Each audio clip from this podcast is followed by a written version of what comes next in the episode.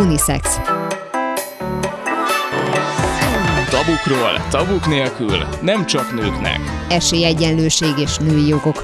Az aktuális és örökérvényű kérdésekre szakértő vendégekkel keresi a választ a két műsorvezető, Kerekes Bori és Kovács Gellért hétfő délutánonként 2 órától.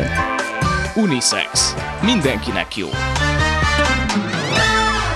Jó napot kívánok a hallgatóknak, én Kerekes Bori vagyok, és itt ül mellettem Kovács Gellért, és hát természetesen ez az Unisex, aminek az előző adásában arról beszélgettünk, hogy a budapesti köztereken meglehetősen csúfosan alul vannak reprezentálva a női szobrok. Most is kapcsolódunk majd valamelyest ehhez a témához, de mielőtt belecsapnánk, ne feledkezzünk meg arról, hogy gyűjtőhét van, és ahogy a hallgatók is számítanak ránk, és velünk vannak, amit nagyon köszönünk, ugyanúgy számítunk mi is a hallgatókra, tegyünk együtt azért, hogy megmaradjon a szabad hang. Igen, üdv mindenkinek részemről is, és hát ennek a gyűjtőhétnek, amiről Bori beszélt, több jelmondata is van. Mi Bródi János szövegeiből a mai Unisexhez választottunk egyet, a mégpedig azt, hogy sose feled, hogy szabadnak születtél. Ezt valóban érdemes észben tartani, és hát mi sem győzzük ezt hangsúlyozni itt a műsorban, mert hogy ez egy olyan alapigasság, ami legalább annyira vonatkozik a nőkre, mint a férfiakra, vagyis miránk emberekre. Nekem erről a jelmondatról első körben így az unisex kapcsolatban a sztereotípiák jutottak eszembe, amikről ugye már sokszor beszélgettünk, hogyha szabadnak születtünk, akkor mi az, ami azután megköt minket? Hát szerintem a sztereotípia az egy ilyen dolog, bár én azt most is tartom, amit már korábban mondtam, hogy ezek csak igazodási pontok, és ezek arra valók, hogy megdöntsük őket, csak természetesen ehhez venni kell a fáradtságot. Cserhalmi Luca esztéta lesz ma a vendégünk, aki egy fiatal és egyébként csinos nő, vele a nők művészeti ábrázolásán kívül éppen ezért arról is fogunk beszélgetni, hogy mennyire veszik komolyan őt akkor, amikor kiáll egy műértő közönség elé, és komoly gondolatokat fogalmaz meg, ugye fiatal is, csinos is, majd meglátjuk, hogy ő mit mond erről. Gellért, te tapasztaltad de már akár magadnál, nem kell ugye mindig a nőkkel foglalkozni, akár, hogyha van olyan nőismerősöd, hogy esetleg nem vették komolyan, vagy téged nem vettek komolyan a külsőd miatt, a megjelenésed miatt. Igen, olyan történetet mondanék, ami szerintem ide passzol, de de tulajdonképpen ez a komolyan vevés kategóriába tartozik. Ugye hát én is elég vékony vagyok, amellett, hogy magas vagyok, de a feleségem ráadásul még picike is. Ő egy, ő egy nagyon-nagyon bájos, gyönyörűséges egérke. Tényleg egy, egy, egy nagyon pici lány, aki 30 valány évesen úgy néz ki, mint a 16 lenne. És ezt külön-külön is tapasztaltuk az életünkben, de mióta együtt vagyunk, együtt még inkább megtapasztaljuk azt, hogyha mi ketten, két vékony emberke állunk egy közterem mondjuk, ahol még sok ember van, és vagy, vagy BKV-n, vagy bárhol, és jönnek az emberek, és a tömegen megpróbálnak valahogy átszelni, vagy átvágni, az biztos, hogy tízből kilenc esetnél, de koncerteken is ugyanez van, nálunk mennek át. Tehát minket löknek föl, vagy minket taszigálnak Látják, arrébb. hogy hol törhető a fal. Így van, így van. Mi, mi vagyunk általában a leggyengébb láncszem, és akkor ilyenkor, mert hogy nekem is vannak azért férfi ösztönöim, néha, ha nem is szó szerint, csak mondjuk az agyamban elindul a szándék, hogy befeszítsem az izmaimat, hogy én is mutassam, hogy de már pedig itt nem mentek át, tehát itt bármivel nem mentek át, de ez, ez szerintem legalább annyira a, a kisugárzásunk miatt is van szerintem. Két szemüveges, izé, ilyen értelmiségének kinéző okos tojás, na ezek aztán biztos, hogy nem lesznek uh, agresszívek, hogyha ott megyünk át köztük. Uh, ez ez persze mondhatom rá, mert miért is nem mondhatnám, hogy, hogy sértő, de ugye alapvetően ez is egy szerintem ösztönszerű viselkedése az embereknek. Tehát nyilván egy ilyen helyzet, amikor tömegbe kell gladiátorkodni, akkor ösztönösen is arra mész, ahol, ott, ahol sejteni látod az átjárót. És ez nyilván nem egy ilyen, nem tudom én, hányajtós, szekrényszerű embernél fogod sejteni, hanem két vékonyabb embernél. E, e, ez azt gondolom, hogy valamennyire ide passzolt ez, ez a történet, és ezt napi szinten többször is átélem, egyébként egyedül is. Szegény Gellért. Szegény én. Szegény. Nekem meg pont az ellenkezője valahol, bár azzal kapcsolatban is vannak szerintem előítéletek, hogy én meg világéletemben idősebbnek néztem ki a koromnál, szerintem pont most értem be magamat nagyjából, de hogy mondjuk így gimnazista koromban is engem mindenki idősebbnek nézett, én mindig szerettem öltözködni, úgy megjelenni. Hát egy kicsit egyébként túlzásba is vittem, tehát mintha minden nap színházba mentem volna, így nagyjából úgy néztem ki. Volt, volt például, emlékszem, az egy barátnőmnek az apukája mondta, hogy nagyon csinos vagyok, csak túl sok a kiegészítő. Meg abba vettem észre, hogy, hogy sokszor idősebb férfiakon is úgy láttam, hogy van, aki tart tőlem. Tehát például gimnáziumban volt olyan tanárunk, a történelem tanár, aki a lányokat úgy szólította föl a felelésre, hogy ahogy kivonultak a tábla elé, azt mondta, hogy na hát ez így már önmagában hármas. Tehát, hogy a lányok hármasról indultak, és akkor ugye, a, aki jól nézett ki. De engem például sose hívott ki. De ezt rendszeresen csináltad? Tehát ez volt a... Ez rendszeresen. Nagyon jó. Igen, tehát ez, ez volt a, az alapvető felelési hozzáállás. Viszont engem sose hívott ki.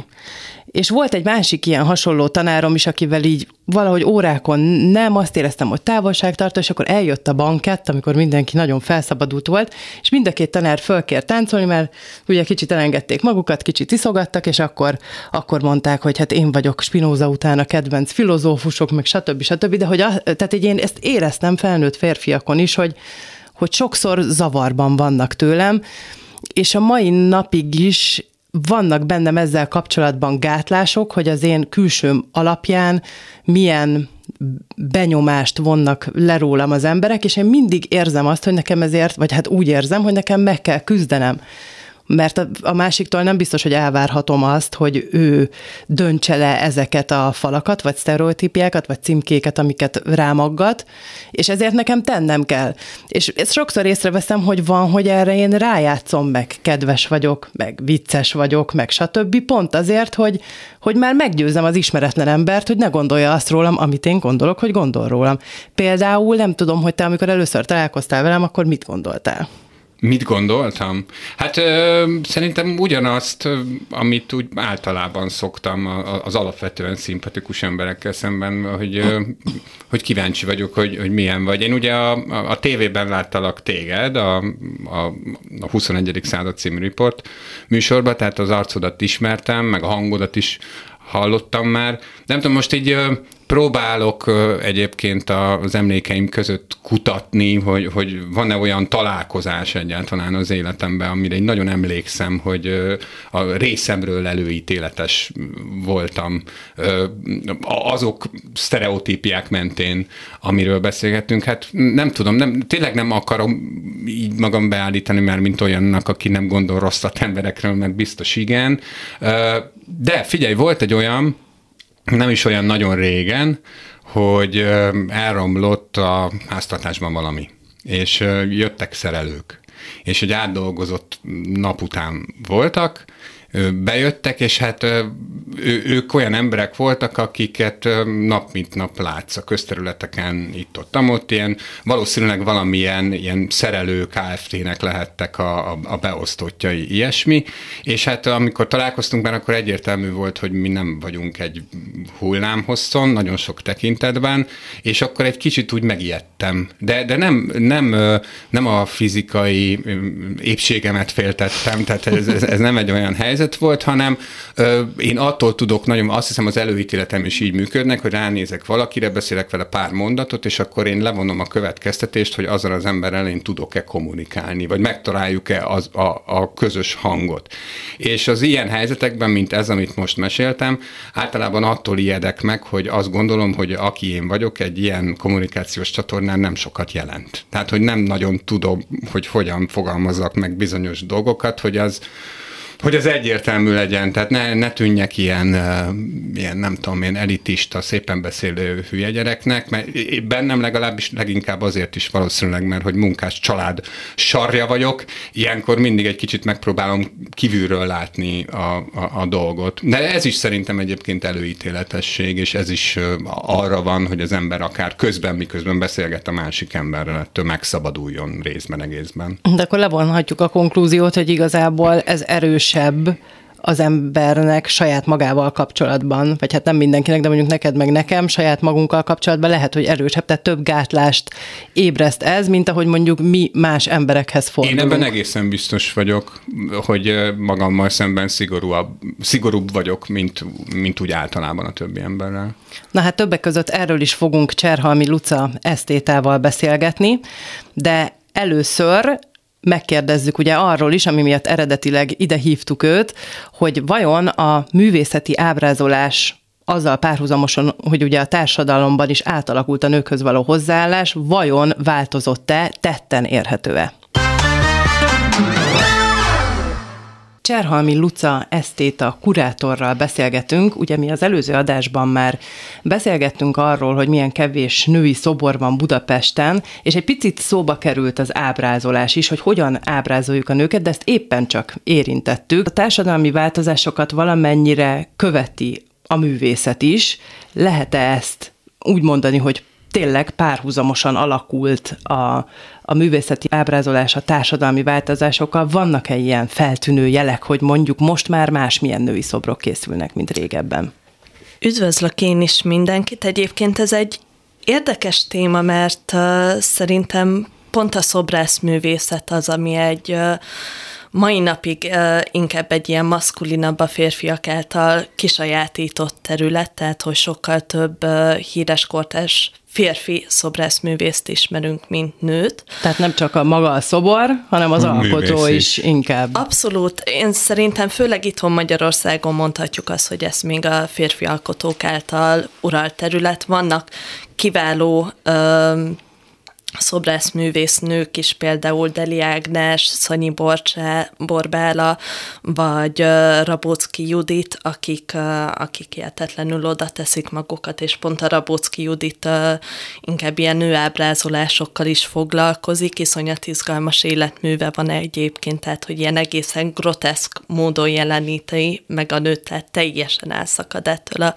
szokványos, idealizáló, tárgyasító nőábrázolásoktól, hanem ilyen eltorzult arccal egy ilyen női föld istennőként, vagy egy ilyen démonként jeleníti meg őket kopaszan. A legtöbb esetben ugye a haj az a női csáberőnek az egyik legfőbb forrásaként van számontatva, szobrászatilag nagyon nehéz is megoldani. Tehát pont és a ő... szépség, amit alapvetően megszoktunk, vagy keresünk a női ábrázolásban, az nála hiányzik.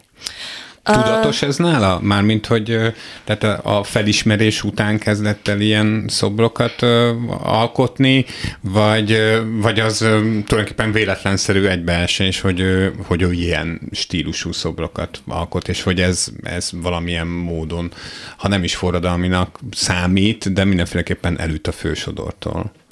Egyébként Rabocki Judit nem definiálja magát feminista művészként, tehát hogy ez is egy érdekes téma, hogy a nőábrázolásba hogyan lehet külön választani azt, ami, ami nőművészet, hogyan lehet külön választani azt, ami feminista, kvázi propaganda művészet, vagy melyik az, ami egyszerű nőábrázolásról szól. Igazából Rabocki Judit szerintem a nagyon gyakran a saját természetéből is indul ki, de, de nyilván az az út, amin neki végig kellett menni ahhoz, hogy egy ennyire férfiak által uralt művészeti ágba ott tarthasson, ahol most tart, ott igazából elég erős páncélokat kellett fölvennie, és adott esetben a saját nőiségének, vagy a női identitásának a kérdését is definiálnia kellett nagyon sokszor magában. Egyébként van egy sorozata, ott pont nem nőket ábrázol, de ahol fűzőket, vagy pedig ilyen női fehér neműket, női bugyikat csinált meg vasból, és tényleg ilyen erényöv, vagy pedig páncélszerűen jelennek meg, tehát hogy ez is egy ilyen nagyon érdekes. Ugye a művészetbe, kortás művészetbe sokszor azt látjuk, hogy a női identitás nem is kifejezetten portrékon keresztül, vagy testábrázolásokon keresztül jelenítik meg, hanem, hanem ilyen metaforikusabb, szimbolikusabb tárgyakkal, vagy, vagy formavilággal például. Most mondok egyet, hogy a, amikor a 70-es években bejött ez a feminista fordulat például, nem Magyarországon, de külföldön ez akkor elkezdődött, akkor az absztrakt művészetben elkezdtek megjelenni ezek a szép gömbölyű formák. A, a női absztrakt festők, ugye akkor volt ennek a nagy időszaka, ilyen gömbölyű ovális formákat, mint a, a, a négyzetes vagy egy ilyen lesarkított patriarchális rendszerrel szembe menő, rugalmasabb, kicsit ilyen femininebb motivumot kezdtek el használni. Tehát, hogy ez nagyon-nagyon sokrétű, nagyon sok mindenben meg tud mutatkozni. Szerinted alapvetően mi okozhatta azt, hogy ez egy férfi művészeti ág, hogy a szobrok nagyok, nehezek, vagy nehéz megmunkálni, én nekem ez jutott eszembe. Nyilván ennek van egy ilyen fizikai, egész egyszerű vonatkozása is, hogy uh, nyilván attól függ, hogy milyen anyaggal dolgozik az adott művész, de hát ott azért az egy nagy követ meg munkálni, vagy, vagy, vagy pedig egy, nem tudom, fát széthasítani, akkor már maguk az eszközök is olyan nagyok és nehezek. Nyilván ehhez hozzá kell szokni, hozzá kell edződni, vagy pedig, ami érdekes, és ez pedig megint csak a kortás művészetnek a nyitottságát mutatja, hogy most már olyan anyagokból is tudnak szobrokat építeni, vagy hát megengedett igazából szobrokat építeni, amik szembe mennek ezekkel az arhaikus anyagokkal, mint a fa vagy a kő. A szobrok mellett nekem most eszembe jutottak az emlékművek. Hogyha az emlékművekre gondolunk, akkor is így férfi nevek jelennek meg a szemem előtt, a háborúban elesett katonák például. Mi a helyzet ezen a fronton a nőkkel? Volt nemrég egy nagyon izgalmas kezdeményezés. Uh, igazából, hogyha jól emlékszem, tavaly írtak ki egy köztéri emlékmű pályázatot, ez egy nyílt pályázat volt, és egy szuper kezdeményezés egyébként, hogy a háborúban megerőszakolt nők számára állítsanak egy emlékművet, tehát hogy egy kicsit fölhívni arra a figyelmet, hogy nem nem csak a férfiak szenvedtek, akár fizikai sérüléseket, hanem a nőknek is ez egy elképesztően traumatikus időszak volt, és szerintem mindannyiunknak a családjában vannak olyan történetek, amiket évek után a nagymamák elmeséltek, hogy akár a déd nagymama, vagy, vagy akár más hozzátartozó hogyan járt a, az orosz megszállás alatt, vagy, vagy bármelyik háborús időszakba. Nem tudom pontosan, hogy most hogy áll ennek az emlékműnek a kérdése. Én odáig tudtam követni, hogy kiválasztották a győztes emlékművet, ez egy makett pályázat volt igazából már az utolsó forduló, és egy nagyon szép ilyen lándár tematikájú, tehát hogy nem is konkrét szobormű, hanem igazából egy emlékkert lett volna tele szimbólumokkal, ami, ami utal ezeknek a nőknek a sorsára. Viszont, hogyha jól tudom, akkor ez egy ponton elakadt, ami megint csak ugye azt mutatja, hogy hol vannak a prioritások, mi a fontos most akkor a háborúban megerőszakolt nőket egy kicsit mégiscsak lehet halogatni, egy kicsit lehet ezeket hát, hátrébb sorolni. És De akkor... úgy gondolod, hogy kifejezetten a téma az, amit lehet halogatni, nem lehet, hogy a művészet, amit lehet most így mostanában halogatni, meg félre söpörnek? Ó, hát az igen, erről lehetne Messze nagyon sokat mesélni. Igen, de hát azért azt látjuk, hogy elképesztő köztéri szoborállító dömping van Magyarországon, tehát hogy így...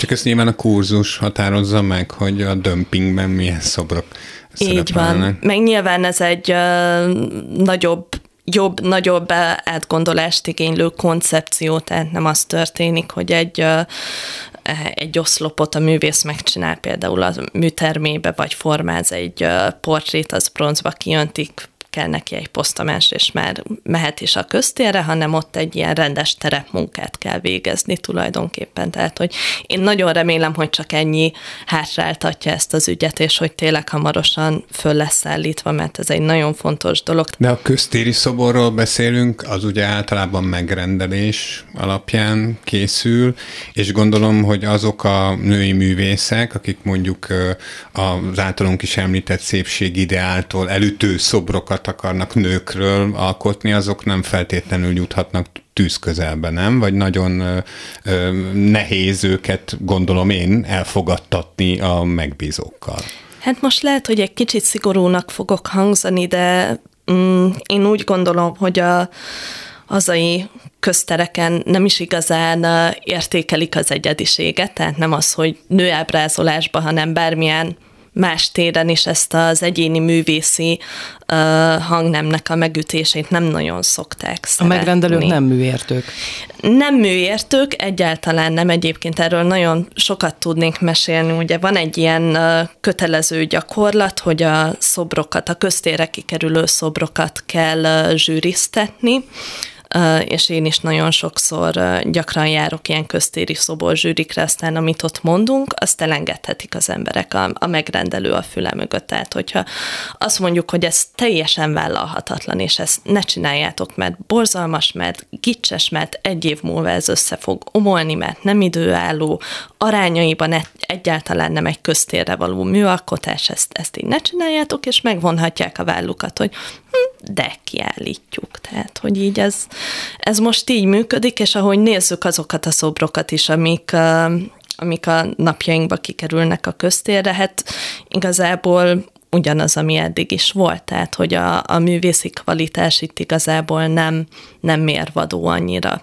Az nem lehet, hogy éppen, hogy az működik a, a megrendelőkben, hogyha mondjuk van egy ilyen általánosabb téma, vagy van egy olyan téma, ami közmegegyezéssel valamiféle hangulatot áraszt magából, mondjuk egy háborús emlékmű, akkor, a, a, akkor az például lehet egy olyan szobor, amit ha meglátok, akkor azonnal megrendülök. Most gondolok például a cipőkre, a Dunaparton, vagy, vagy bármely másikra, de hogyha egy egy ebből a szempontból mondjuk semleges női alakot kell, kell ábrázolni, akkor az nem feltétlenül, nem, vagy nem feltétlenül gondolják a megrendelők azt jónak, hogyha nagyon megállítja az embert. Nem, nekem, nekem sokszor ez az érzésem a köztéri szobrokkal kapcsolatban, hogyha nem kifejezetten az a cél, hogy, hogy ilyen erőteljes mementó legyen, hanem idézőjelesen csak emléket állít valakinek, akkor az a jó, ha minél, minél egyszerűbb, minél jobban belesimul a, a, a környezetben, mert keveset provokál, mert ugye az utcán sok ember mászkál, az sok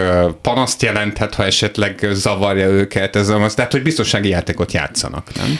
Ez, ez abszolút elképzelhető, tehát nyilván egy uh, provokatív szobor az nem tetszik mindenkinek, csak uh, föl kellene már nőnünk hogy arra a szintre. Annak? Egyrészt, hogy mi számít annak, hogyha valami provokál, akkor miért provokál, és ezt igazából teljesen az alapjaiból kellene újra gondolni, tehát a vizuális oktatástól akár az általános iskolába, mert hogyha ott már adott esetben egy kisgyermek magába szív egy olyan látásmódot, amitől nem azt fogja látni, hogy fú, hát ez a, ez a műalkotás, ez provokatív, ez nem tetszik nekem, ez nem stimmel az én szépségideálom szerint megfelelőnek, tehát hogy kezdjük ott, hogy egy műalkotásnak nem az a dolga, hogy szép legyen feltétlenül, hanem hogy esztétikai értéket képviseljen. A kettő teljesen más dolog.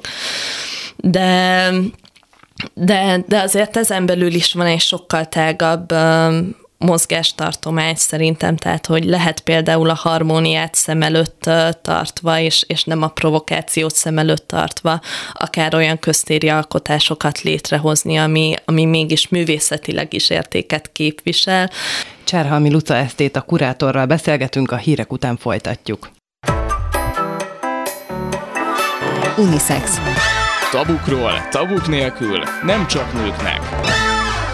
Cserhalmi Luca a kurátorral beszélgetünk, és hogyha megengedsz egy kicsit magájellegűbb kérdést, ahogy így hallgatlak, meg néznek, meg hát nyilván olvastam is utánad, és nekünk ez szóba került korábbi adásunkban, hogy egy helyes fiatal lány vagy. Te mennyire találkozol az ezzel kapcsolatos előítéletekkel, hogy mondjuk adott esetben nem vesznek téged komolyan, és nem azt a tudást, ami, ahogy beszélsz, teljesen egyértelműen jön belőled, nem azt figyelik elsőként benned. Bocsáss meg, közbeszólok, egy gyönyörű szép fekete rózsa van tetoválva a karodra. Ezt azért mond, igen, ezt azért mondom be rádióban, mert hogy ez nem látszik, ugye? Tehát, hogy e, egy esztét a kurátor elmegy tárgyalni, egy köztéri szoborról. Ö, nehezen tudom elképzelni, hogy a tárgyaló partner ne a rózsádat figyelje, mondjuk, hogyha olyan ruha, ö, ruha van rajta. Igen, ez egyébként egy nagyon érdekes, meg nehéz téma, tehát hogy nyilván az is belejátszik, hogy nagyon fiatal vagyok, és ahhoz képest viszont elég hamar léptem erre a pályára. Ez abból is adódik, hogy nagyon jó emberekkel kötött össze az élet, és hamar megtaláltam a helyemet, de őszintén meg kell, hogy mondjam, hogy ez bennem egy folyamatos frusztrációt jelent, hogyha például kapok adott esetben egy kiállítás megnyitására egy felkérést, főleg ez még így a, a nagyon az első években volt, akkor mindig elbizonytalanodtam, hogy a felkérés az vajon a, a tudásnak szól, vagy a munkának szól, vagy pedig annak, hogy egy csinos fiatal lányt állítsanak ki a porondra, mert azt úgy kellemes nézni. Ez közben és, kiderül általában, nem? Hát a kettő az egyben, legjobban a kettő az egyben jár, meg, meg ugye az is van, hogyha valaki kiáll egy ilyen szituációba, akkor uh, belefutottam egyszer egy ilyen helyzetbe, ami borzasztóan elszomorított, hogy, hogy utána gratuláltak a külső megjelenésemhez, és a megnyitó beszédről pedig nem hangzott el egy szó se. Amíg ez a helyzet nem változik meg láthatóan, tehát nem lesz általános az, hogy ugyanolyan nyitottsággal fogadnak egy női szakembert, mint egy férfi szakembert, érthetően akkor is be vagy feszülve, hogyha még semmilyen, vagy elképzelhető, hogy be vagy feszülve, amikor még, még, sem, még semmilyen kapcsolatban nem kerültél a megrendelőkkel, vagy azokkal, akikkel majd dolgozni fogsz. Ez ez, így van, tehát, hogy ez tényleg egy ilyen folyamatos, hát most már nem is frusztrációnak nevezném, hanem egyszerűen hozzászoktam ahhoz, hogy, hogy nem ezzel a nyitott vidámságommal kell odaállni egy ismeretlen ember elé, akár egy ilyen szöbor zsűri alkalmával, hanem zor tekintettel. Zor tekintettel, határozottan el kell mondani, nem szoktam eltakarni, mert azt amúgy nem, nem szeretem annyira. Szerintem nagyon fontos az, hogy ilyen helyzetben is önhiteles tudjak maradni. Persze, tehát, hogy igen, a szerencse szerintem az ebben a szituációban, hogy főleg a kortás képzőművészet nagyon érzékeny most már, és főleg a, a körülöttem lévő generációk a, a nőknek a helyzetére, a nőknek az egyenjogúságára. Ott vannak például a 60-70-80 éves dojenek, férfiak, általában, akik, akik még nem nagyon értik ezeket a surlódásokat, meg eltéréseket, finomságokat, tehát hogy ők ugyanúgy le fognak kislányozni, hogyha nem mondod meg, hogy ki vagy, miért vagy, nem tudom, hogyha azt mondom nekik, hogy én egy kortás művészeti intézetnek vagyok a vezető kurátora, akkor így nem, nem, nem tudják ezt hova tenni, mert hogy hát te lány vagy, nagyon fiatal vagy, mi történik, tehát hogy nem értik nagyon sokszor, vagy... Um... És ő mondhatja, hogy kislány, ez milyen érdekes, de te nem válaszolhatod azt, hogy öreg, öreg apám. Hát pedig legszívesebben nagyon sokszor. Próbált ki, csak valószínűleg. Tehát ugye az, az ítélet az, az felettet fog pálcát törni, és nem a lekislányozó idősebb úriember felett valószínűleg. Abszolút, abszolút, abszolút. Ezeket már megpróbálom minél inkább belengedni a fülem mellett, mert tényleg azt látom, hogy zömébe a kulturális szférába, kortás kulturális szférába, amiben én mozgok, tehát hogy ez is egy nagyon tág terület, én szerencsére egy nagyon szabad, nyitott áramlatba tudtam becsatlakozni, független áramlatba, és, és ott azért kimondottan figyelnek erre, meg érzékenyek erre, meg hát, hogyha már csak azt nézzük, hogy a a hazai kiállításoknak hány százaléka foglalkozik a kortás művészeti kiállításokban a nőknek a helyzetével, a, a feminista kérdésekkel, a nőművészetnek a, a kérdésével, akkor azt látjuk, hogy, hogy ez egy ilyen fő topik a mai napig, és, és ez egyre jobban burjánzik igazából. Szóval annyira nem féltem magam ebből a szempontból úgy érzem, hogy sokkal többen valószínűleg sokkal nehezebb szituációban vannak, mint, mint én, tehát, hogy ez itt, ez itt tényleg téma, és beszélünk erről folyamatosan, de azért nagyon sokszor érzem azt, hogy hogyha férfi lennék, akkor sokkal komolyabban lennék véve, és nem azt kaptam meg, most már én már lassan abba a korba vagyok, hogy jaj, hát úgyis mindjárt majd elmész szülni, és hát utána már nem nagyon tudsz visszatérni erre a pályára, mert gyerekkel az nem fog menni. De ezt konkrétan kapod? Ez, ez elhangzott? A, hangzott ez már el, nem is egyszer, hanem párszor, egy ilyen uh, kisintés, vagy egy ilyen kis figyelmeztetés a jövőre való tekintettel, miközben rengeteg olyan művészt, kurátorot, esztétát ismerek, akik remekül tudják menedzselni az életüket egy-kettő-három gyermek mellett. Tehát, hogy ez nyilván a sok mindentől függ, alkattól, pártól, milyen támogatást kapnak, de, de nagyon érdekes, hogy itt is megvan ez, hogy ó, hát most még így kiéled magad, még, még csinálsz évente X kiállítást, most még bírod, de majd, hogyha jönnek a gyerekek, akkor ez semmi nem lesz. Nem lehet, hogy gondolkoztam azon, amit mondtál, hogy, hogy te hogy éled meg, hogyha mondjuk a külsőddel kapcsolatban van valamilyen megjegyzés, ahelyett, hogy arról beszélnének, amit mondasz, hogy lehet, hogy bennem is ez egy frusztráció, de én sokszor ezt úgy élem meg, mint egy beszólást, ami az értelmi képességeim ellen megy. Tehát ráadásul a nők szerintem hajlamosabbak erre, bár nem igaz, talán az időse, igen, az idősebb férfiaknál is elő szokott ez fordulni, hogy, hogy így akarja valahogy, valahogy így meglegyinteni a vállamat, hogy jaj, de kis aranyos vagy, meg te igazából ehhez nem is értesz. És ez, ez valahogy egy ilyen burkolt kimondása ennek, hogy az értelmi képességeid azok nem megfelelőek ahhoz, hogy te itt legyél ebben a hát szerepben. Ez a narratíva, ugye, hogy te majd uh, úgyis szülni fogsz, aztán addig csináld, aztán utána majd úgy tudod. Ez egy olyan dolog, ami mögé el lehet a, a szintiszta hímsovinizmust bújtatni. Mert Igen, ezek abszolút. igazából ilyen, ilyen gondolom a, a, a legtöbbször olyan, olyan helyzetben kerülnek elő, ezek a beszélgetések, vagy olyan helyzetben beszélgettek erről, ami, ami, ami azzal a célral született, hogy mondjon neked egy-két, mint az idősebb szaktekintély, mondjon neked egy-két tanácsot a, a jövőre nézve, de ezzel igazából a, az közli veled, hogy, hogy nagyon is limitáltak a, a, a lehetőségei. A lehetőség. Hát igen, ezekben legtöbbször egyébként tényleg a rossz indulat van, tehát amikor a, az értékeit közül a külsődet emelik ki, például adott esetben például tényleg az értelmi képességeiddel szembe, az, az, az egyáltalán nem egy elegáns módja annak, És te mit mondasz egyébként erre? Erről még nem beszéltünk. Te hogyan reagálsz egy ilyen helyzetben általában?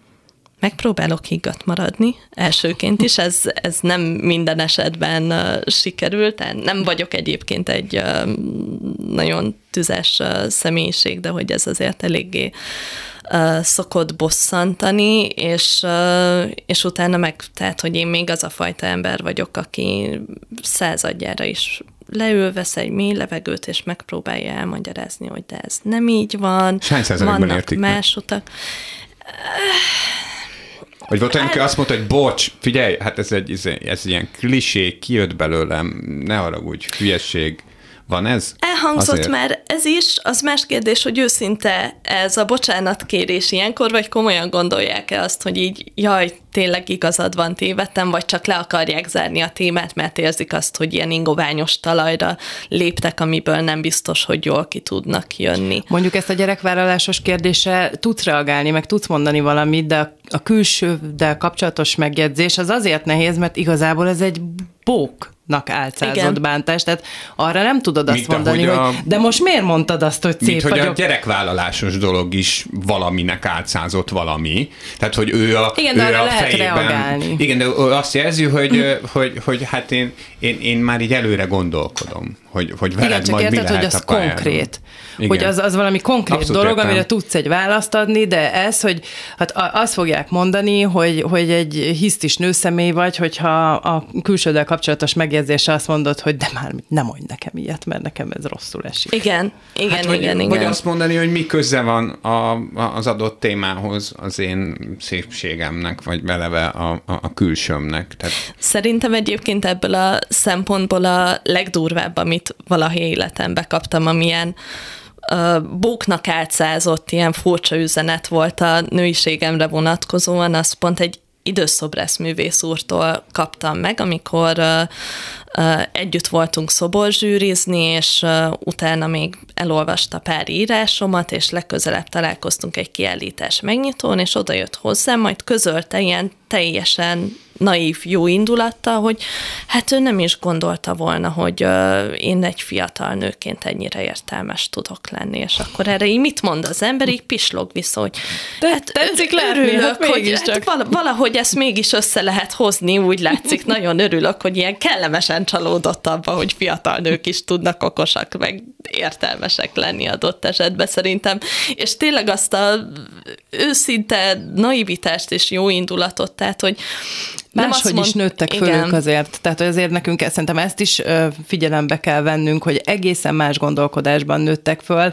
Neki ez egy rádöbbenés, tehát igazából ő így aranyos volt tulajdonképpen. Ez lehet, hogy ez nekünk nem esik mondjuk jól, de, de akkor ezek szerint ő mondjuk lehet nyitott. Reméljük minden több ilyen tapasztalása lesz, és akkor át, átgondolja a dolgokat. Cserhalmi Luca Esztét, a kurátornak nagyon szépen köszönjük, hogy a vendégünk volt. Köszönjük. És hát Köszönöm. reméljük, hogy a a hozzád állás is változik, mert valóban nagyon érdekes dolgokat mondasz, és nagyon nagy tudással rendelkezel. Ha máskor nem, akkor te is leszel öregasszony, addigra biztosan megváltozik. Én már nagyon várom. Mindenesetre az a rózsa az nagyon szép. Tényleg. Köszönjük Köszönöm. szépen, hogy Köszönjük. Akkor most pedig jöjjön az Unisex hírrovata. A Szerencsejáték ZRT, az állami MVM, a Családbarát Magyarország Központ Nonprofit Kft. és a Kulturális és Innovációs Minisztérium támogatásával megalakult a Férfiak Klubja. A klub vezetője Bedő Imre közgazdász úgy fogalmazott, hogy a Férfiak Klubja azért van, most jön egy idézet, hogy a saját kultúránkat még amíg el nem veszítjük teljesen, addig kezdjük el újra megismerni és használni. A Férfiak Klubja missziója, ismét idézet, újra presztist adni az építő férfiasságnak és a jövőt szolgáló férfi értékeknek. A mottójuk férfi, érték, minta, példa.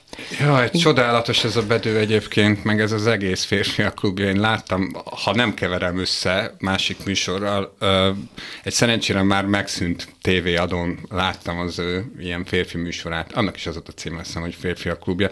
Egyébként nem is feltétlenül unisex szempont pontból uh, jut eszembe az első reagálás erre a hírre, hanem hát én, én, mint újságíró, mint nem tudom én, a magyar nyelv alázatos művelője, hát uh, agyvérzést kapok attól, amikor, uh, amikor elkezdenek uh, nagybetűvel használni olyan szavakat, amiket mint nem szoktunk, férfi. mint a férfi. Például ezek ilyen nem is tudom mibe csomagolt hímsovaniszta izék, amik előjönnek. Most egyébként mindenhol, tehát nem, nem csak nálunk. Nyilvánvalóan ez egy ilyen szélsőjobbos, gyökerű valami, nevezzük világnézetnek, de általában a legnagyobb probléma az, hogy, hogy, hogy minden országban keveredik a, a, a saját ilyen hagyományos férfi felfogás képpel, meg, meg, meg valami nem is tudom mivel, ami igazából nem maga mellett foglal állást, hanem a, akár csak az LMBTQ ö, ö,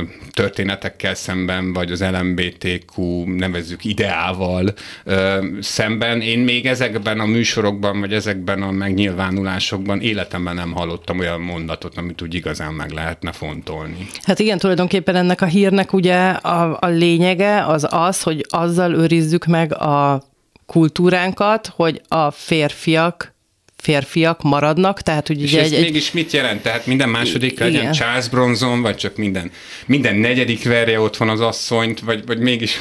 Én is a gyakorlatra lennék kíváncsi, hogy mondjuk a férfiak klubjának tagjai találkoznak, és elmennek gyúrni. Hát, vagy... Vagy, vagy mit csinálnak? Igen, de ugye, meg, meg, meg hogy, hogy eleve szerintem a férfiasságnak egyébként van presztízse.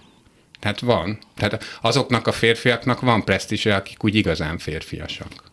A, a, a, akik elmondhatják magukról, hogy, hogy mondjuk a kisugárzásuk lévén férfiasak, de szerintem olyan nincs, hogy férfias gondolkodás és erről már ugye számtalanszor beszéltünk a műsorban is, hogy hogy vannak nyilván beidegződések, meg elképzelések, meg előítéletek, meg, meg akármit, meg minták is vannak, de, de nem, nem igazán látom én azt, hogy, hogy, hogy melyik székre kell ahhoz leülni, hogy én nekiálljak férfiasan gondolkodni. Hát ez az, hogy, hogy szánt erre fókuszálva a férfiasságot gyakorolni, az már rég elég nagy probléma, hogyha erre ugye így kifejezetten oda kell figyelni. Én azon gondolkoztam, hogyha megfordítjuk ezt, és csinálunk egy ilyen nőklubot, ahol ugye a nőiesség, érték mint a példa, hát ezt nem tudom, hogy hozzá tudjuk-e tenni, de mondjuk akkor nőiesség, gyengeség, vagy mi az, mi az ami, amivel meg lehet fogni a, hát a, az ellentétes oldalt? Hát a kiszolgálással nyilvánvalóan, tehát az ilyen férfiak klubja típusú szerveződések, azok, azok azért számolnak a nőkkel is. Ez ilyen háztartástan szakkör, vagy hát, valami ilyesmi? Igen, felsoroltuk ugye a támogatói kört, hogy kinek, kiknek köszönhetően létezhet ez a bizonyára nagyszerű férfiak klubja, hát ez százszázalékosan ugye állami támogatásból történő szerveződés, és akkor ilyenkor jön általában a sértődés, hogyha az ember azt mondja, hogy ez az állam üzenete, amit, amit itt láthatunk, mert hát tulajdonképpen, hogyha, hogyha az államtól kapják a közpénzt, akkor, akkor azt gondolom, hogy, a, hogy, hogy egyenlő jelet tehetünk a, a mecénás és a, a kommunikátor közé simán. Én mondjuk abszolút tudom neked javasolni, hogy csatlakozz a férfi klubhoz, és akkor lehet, hogy legközelebb majd nem, nem gázol át föl. rajtad a tömeg. Hát de lehet, hogy pont egy jó alapanyag vagy, akit ki lehet, pont az ilyenek, am, akiből durni. lehet valamit csinálni, aki még nem kész férfi, de ott a remény, hogy át lehessen képezni. Igen, hát ha egyszer majd ráérek, akkor lehet megnézem, hogy hogy lehet ide jelentkezni. Most pedig állandó szakértőnkkel lépünk tovább egyet a feminizmus történetben. Acsádi Judit, a Társadalomtudományi Kutatóközpont Szociológia Intézetének tudományos főmunkatársával az államszocializmus időszakáról beszélgetünk. Judit, ugye legutóbb a legélénkebb magyarországi feminista időszakról beszélgettünk, és ugye most jutottunk el az államszocializmushoz. Milyen váltás volt ez az előzőekhez képest? 1945 után, pontosabban 1948-ban a belügyminisztérium rendeletére az összes magyarországi civil egyesület, tehát most azt mondjuk, hogy civil, de a önkéntes társadalmi szervezeteket betiltották. Köztük volt ugye a több száz nőszervezet is, így a feministák egyesülete is, és tulajdonképpen egy olyan időszak következett, amikor az egyetlen nőszervezetet, azt a párt felügyelte, amit úgy hívtak, hogy Magyar Nők Demokratikus Szövetsége, MNDS, és ugyan nagyon izgalmas szociális kérdésekben segítették a, akár a falvakat, akár egészségügyi higiéniás képzéssel, vagy különböző csecsemő ellátással kapcsolatos gondokban, tényleg tevékeny, önkéntes munkát végeztek, de lépésről lépésre egyre inkább a pártnak a szócsöveivé váltak.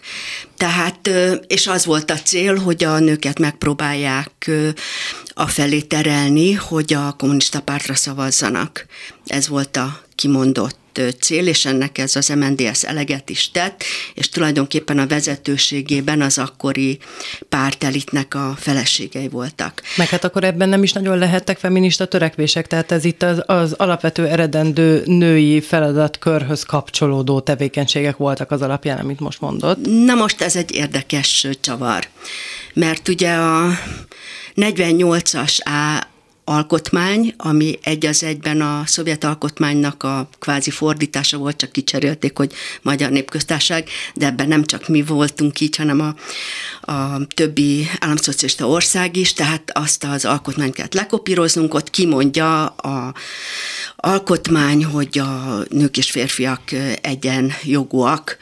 Tehát tulajdonképpen, hogy úgy mondjam, az emancipációs program az a kormányprogram volt, az állam programja volt, de ezt mégiscsak azt kell utólag mondjuk, hogy ez egy sztálinista modell volt, ami elsősorban a női munkaerő re épült, tehát hogy minél több nőt vonjanak be, és elsősorban fizikai munkára. A dolgozó nő a hős anya, hogy ugye? A csecsemővel, meg a kapával. Hogy ne. Na most ez azért nagyon jó kérdés, hogy ennek a feminizmushoz mi köze volt, mert miközben ezt hirdették, és ezek jelentek meg valóban a plakáton, meg a jól ismert ikon, ugye a traktoros nő, eközben mélyen elhallgatták azokat a polgári, liberális, illetve radikális kezdeményezéseket, szervezeteket, akár még a szociáldemokrata szervezeteket is, beleértve a nőszervezeteket is, akik egykor a század előn, amiről ugye múltkor beszéltünk, aktívak voltak és behozták tulajdonképpen a feminizmusnak a gondolatát.